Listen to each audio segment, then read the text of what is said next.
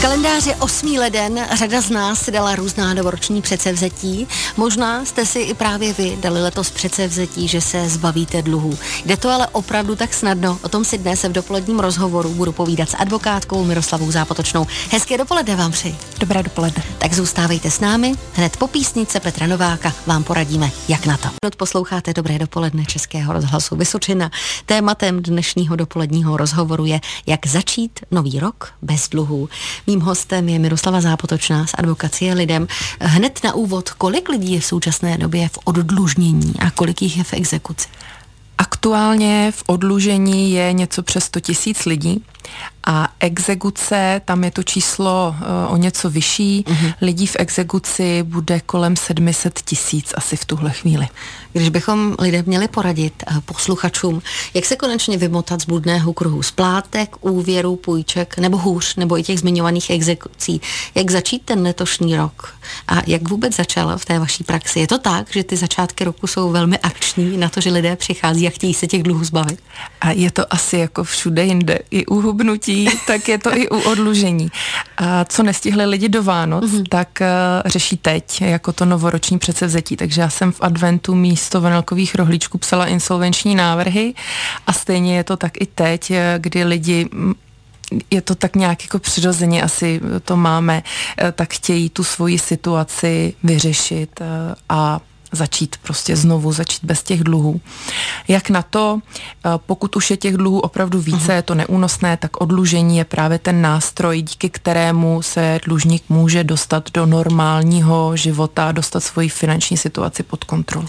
Jaké jsou tedy nyní podmínky pro ten vstup do toho zmiňovaného odlužnění a pro koho je to vůbec vhodné? Uh-huh. Fyz, je to pro fyzické osoby, podnikatele i nepodnikatele. Česky je to prostě pro člověka. Do odlužení nemůže jít firma, právnická osoba a je to takzvaný sanační způsob řešení úpadku dlužníka. A to bylo tou právničtinou. Ano. A česky je řečeno, je to prostě proces, kdy dlužník po splnění nějakých povinností eh, dojde k osvobození, čili že soud řekne, tak a teď, milý dlužníku, už nemáš povinnost platit ty tvoje dluhy. Mhm. Eh, když bych se zeptala na to, eh, co to vlastně ve finále znamená. Eh, potom, pokud se dlužník neosvobodí od těch dluhů, tak má prostě smůlu? Pokud by se neosvobodil, mm-hmm. pokud z nějakých důvodů třeba dojde k zamítnutí nebo odmítnutí insolvenčního návrhu nebo zrušení odlužení v jeho průběhu, tak eh, se vrací dlužník zpátky do té původní situace. To znamená, znovu na něj napadají exekuce a budou dluhy vymáhány běžným vymáhacím procesem. Takže i k tomu může může v některých situacích dojít. To jsou takový ty nejhorší případy, mm. ale pořád je možné třeba podat ten insolvenční návrh znovu. Zůstávejte i nadále s námi. Dnes si povídáme o tom, jak začít nový rok bez dluhů. Mým hostem je právnička Miroslava Zápotočná. Dnešního dobrého dopoledne je jak začít nový rok bez dluhů. Mým hostem je právnička Miroslava Zápotočná. A teď se vraťme k tomu, jaké jsou vůbec podmínky pro to, aby bylo odlužnění schváleno, nebo odlužení, pardon. Tak základní podmínkou je to, že dlužník musí doložit schopnost uhradit měsíčně aspoň 2300 korun u jednotlivce a 3300 korun je to u manželů plus případně výživné, pokud je uh, stanoveno dlužníkovi. No, akorát, že tahle ta částka je opravdu úplně to minimální, co dlužník musí doložit a já osobně určitě nedoporučuji se spoléhat na to, že soud a že věřitelé budou jenom tady s touhletou sumou spokojeni, protože k té základní částce těch 2300 nebo 3300 přichází ještě druhá povinnost a to je snaha dlužníka. Dlužník by vlastně měl vyvinout veškeré možné úsilí, které po něm lze spravedlivě požadovat, aby dosáhl co nejvyššího uspokojení věřitelů. Zase převedeno do češtiny, prostě by se měl snažit zaplatit co nejvíc. Čili tohleto soud i věřitelé v průběhu odlužení vlastně zkoumají a hlídají to v poslední době čím dál tím více, takže určitě je potřeba, aby ten dlužník nedělal třeba za minimální mzdu A pak se s podáním návrhu na odlužení pojí určitá administrativa, kdy musí dlužník doložit nějaké dokumenty týkající se jeho příjmů, jeho dluhu a případně rodinné a majetkové situace. Mají třeba tendenci přeci jenom ty dlužníci to trošku obcházet a vydělávat si třeba i na černo, hmm. což nepřiznávají? Hmm. Samozřejmě se to stává, nebudu lhát. Eh, myslím si, že to asi víme všichni, my advokáti, soudci, insolvenční správci. Je to tak, že samozřejmě přirozeně ten dlužník se to snaží nějakým způsobem obejít a mít ty příjmy pro sebe co nejvyšší, takže to se určitě, určitě děje, mhm. nicméně nelze to doporučit. Eh, pokud se nepletu, tak je to nějakých pět let, klidně mě hlídejte, mm-hmm. co došlo k novele insolvenčního zákona a byla odstraněna ta 30% hranice pro úhradu dluhů. Je to tak a co se tedy změnilo? Mm-hmm. Ta hranice byla odstraněna tak jakoby na půl, mhm. nicméně je to takový mýtus, který se už tedy, bude to právě pět let, s odlužením pojí pokud dlužník za těch pět let, eh, co plní ten splátkový kalendář, nezaplatí 30%, tak soud právě přeskoumává tu snahu dlužníka, tedy jestli s ohledem na jeho možnosti mohl zaplatit více, anebo jestli jestli ne, jestli opravdu pracoval tak, jak vlastně to dané místo, ten čas, eh, nabídka trhu práce eh, tomu dlužníkovi umožnili. Takže, abych to schrnula tedy jednoduše, pokud 30% nezaplatí, tak soud by se měl vlastně podívat zpátky na těch pět let dlužníková odlužení a říct si, aha, ty si tady dlužníku pracoval nebo nepracoval, eh, byl jsi na úřadu práce a tak dále a tak dále. A pokud soud dojde k tomu, že se dlužník dostatečně nesnažil, třeba s ohledem na pracovní nabídky v daném městě, tak může eh, říct a my tě neosvobodíme. A dlužníku ty si teda sice prošel oddlužení, uh-huh. ale máš pořád povinnost platit ty dluhy. To znamená, že se toho nezbaví. To znamená, že se toho nezbaví. V tom horším případě případně pak ke zvážení, že by ten insolvenční návrh podal znovu a znovu prošel ten splátkový kalendář. Uhum. Dnešním hostem Dobrého dopoledne je právnička Miroslava Zápotočná. Hovoříme o tom, jak se s příchodem letošního nového roku pěkně zbavit dluhu a jít do toho zase s čistým štítem, co všechno to obnáší. Tématem pondělního dopoledního rozhovoru je odlužení, nebo chcete osobní bankrot či snad insolvence. Mým hostem je právnička Miroslava Zápotočná s advokací lidem. Hovořili jsme o tom, že pokud člověk nesplatí těch 30%, které by měl za dobu pěti let splatit, eh, tak vlastně zůstávají dluhy tak jako na začátku, nic se pro něj nemění, nicméně je třeba pak ten nový pokus o tu insolvenci nebo osobní bankrot třeba pro něj něčem náročnější, když se pokusí to udělat znova. Myslím si, že bude náročnější v tom, uh, uvědomění si, že to celé bude muset absolvovat znovu. Mm. A proto je dobré už si v průběhu toho řízení třeba hlídat, jak na tom vlastně jsem. Insolvenční správce, který je soudem ustanovený k tomu, aby v podstatě hlídal to řízení, hlídal ty zájmy věřitelů, hlídal to, jestli dlužník plní povinnosti, tak musí alespoň dvakrát ročně dávat zprávu soudu o tom, jak to odlužení vypadá jak probíhá, kolik se hradí, eh, kolik už je třeba zaplaceno a jaký je předpoklad úhrady a jestli dlužník komunikuje, dokládá potřebné dokumenty. Takže je dobré i třeba pro ty eh, klienty nebo tedy dlužníky pro posluchače, pokud jsou v osobním bankrotu a ví, že jim třeba v, následující, v následujícím roce bude to odlužení končit, aby se podívali, do toho insolvenčního rejstříku a koukli se, jak na tom jsou, jaké je to jejich procento a vlastně si zreflektovali tu dobu.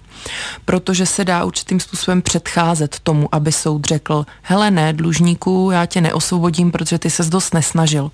Dlužník to může udělat třeba mimořádnou splátkou, kterou kdykoliv může do toho odlužení poslat na účet majetkové podstaty, jednorázově nebo jednou za čtvrt roku a tím projevit tu snahu.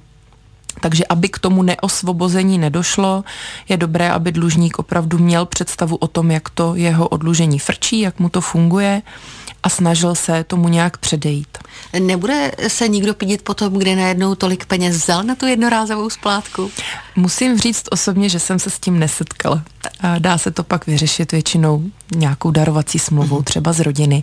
A někteří dlužníci jsou velmi vzorní, takže to dokážou i ušetřit z toho nezabavitelného minima, které jim zůstává a doposílat to i třeba v řádech několika stovek korun. Pokud je to matka samoživitelka, má samozřejmě úplně jiné možnosti, než pokud eh, je to mm, člověk v produktivním věku bez vyživovacích povinností vůči dětem.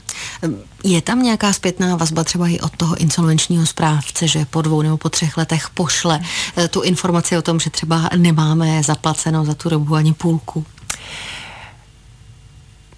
Já bych si teď nechtěla proti sobě poštvat nějaké kolegy, insolvenční správce, lomeno advokáty.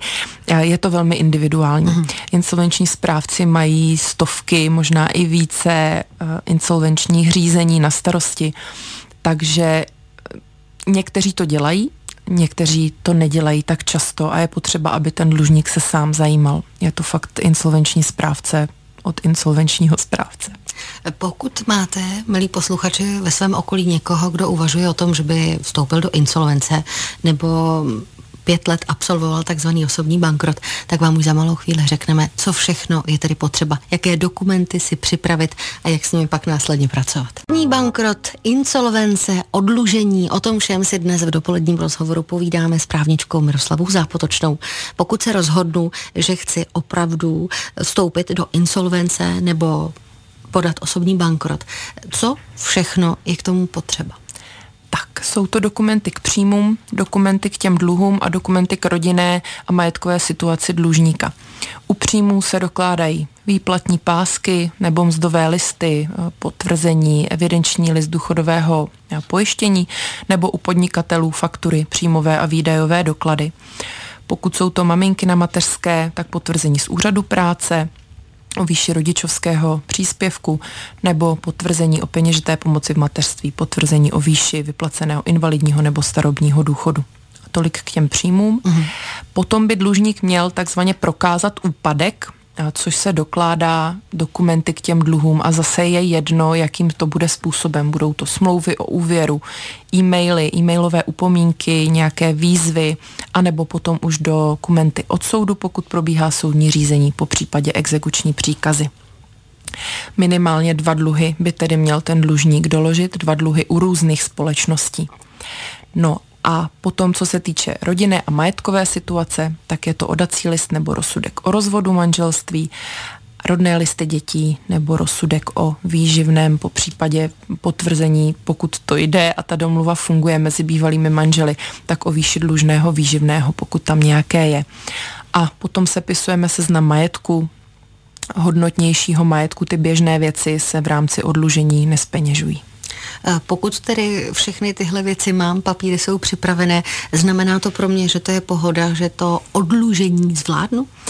Chtěl by se mi říct, že ano, nicméně je tam ještě jedno takové ale a to je nepoctivý záměr. Uh-huh. Nepoctivý záměr je něco, co vlastně soud zkoumá jednak v průběhu schvalování, v průběhu toho schvalovacího procesu, ale i během celého řízení, to znamená během toho splátkového kalendáře. V tom úvodu to může být situace, kdy třeba dlužník si účelově půjčuje ne, nedlouho předtím, než se rozhodne podat insolvenční návrh, čili Abych dala příklad, září, říjen, listopad mám ještě nové úvěry, kumuluju, vlastně řetězím ty úvěry jeden za druhým a vím, že v lednu už teda do toho jako praštím a podám ten návrh na odlužení, tak tam bych si na to dala velký pozor, případně pozor na tu argumentaci při zpracování insolvenčního návrhu, aby právě soud neřekl, hele, ty jsi tady půjčoval účelově, s úmyslem už to vlastně neplatit. Jednak to bude problém v insolvenčním řízení a můžeme být i na hranici trestně právní odpovědnosti za úvěrové podvody. Takže to je takové, takový velký vykřičník. No a v průběhu taková typická situace, kdyby soud mohl říct, že se jedná o nepoctivý záměr, mm, zkusím z hlavy vylovit nějakou situaci. Um, pokud dlužník v průběhu odlužení má třeba pracovní poměr, a dá výpověď, aniž by měl zajištěné adekvátně placené zaměstnání. A jde třeba podnikat, kdy v tom podnikání má v podstatě minimální příjmy nebo příjmy v takové výši, že hradí jenom tu minimální splátku, tak tohle může být situace, která uh, dostane dlužníka pod drobnohled insolvenčního správce soudu, ale i věřitelů, mm-hmm. kteří to v poslední době čím dál tím více hlídají a koukají se vlastně na ty zprávy o průběhu oplnění odlužení a tam může eh, ten dlužník velmi narazit. Pokud jsme ale teď se to bude říkat asi těžko, féroví dlužníci a opravdu chceme, jak se říká, jednou provždy udělat tlustou čáru za těmi dluhy, které jsme udělali, tak pokud mám všechny tyhle dokumenty, co s nimi dělat dál, i na to se dnes ještě budu ptát, zůstávejte s námi. Do nového roku s čistým štítem. Osobní bankrot, insolvence nebo odlužení, to je téma, o kterém si dnes povídáme s Miroslavou Zápotočnou, právničkou z advokacie lidem. Když už tedy mám veškeré dokumenty a doklady, které jsou potřeba k tomu osobnímu bankrotu, tak co s těmi všemi dokumenty, jako jsou příjmy, dluhy, oddací listy a další, mám dělat dál? tak sednu k internetu a najdu si oprávněnou osobu, která mi ten insolvenční návrh může zpracovat. To je ze zákona advokát, mhm. notář, insolvenční správce nebo i soudní exekutoři. Mají oprávnění vypracovat insolvenční návrh, po případě akreditované třeba neziskovky nebo občanské poradny. A já tedy ještě doporučuji, kromě toho, že si vyberu tu osobu, která to oprávnění má, tak si budu i vybírat osobu, které věřím a které rozumím, co mi říká. To je velký problém, se kterým se potkávám, že byť já se ve své praxi snažím mluvit česky, ne právnicky nebo právničtinou, tak často mi ti klienti pak volají nebo píšou s tím, že to potřebují ještě dovysvětlit. Těch uh-huh. informací je velká spousta, takže opravdu dobré, abyste si našli někoho, kdo tomu jednak rozumí a jednak vám to dokáže srozumitelně vysvětlit všechny ty věci, které v tom odlužení vás čekají, protože je to poměrně formální proces na ty formální záležitosti, dokládání dokumentů a tak dále. Je to náročné. A stát vás to bude 4 nebo 6 tisíc korun bez DPH a, a to záleží na tom, pokud jste jednotlivec a nebo do odlužení vstupujete jako manželé, takzvaným společným návrhem manželů na povolení odlužení. Pak vám to ta oprávněná osoba, které dáte vaši důvěru, zpracuje, podá k soudu a budete čekat na schválení odlužení. A v okamžiku, kdy čekám na to schválení a dostanu se do toho zmiňovaného odlužení, znamená to, že jsem opravdu ochráněn před všemi věřiteli, nikdo po mně nemůže nic stít nebo nikde vymáhat?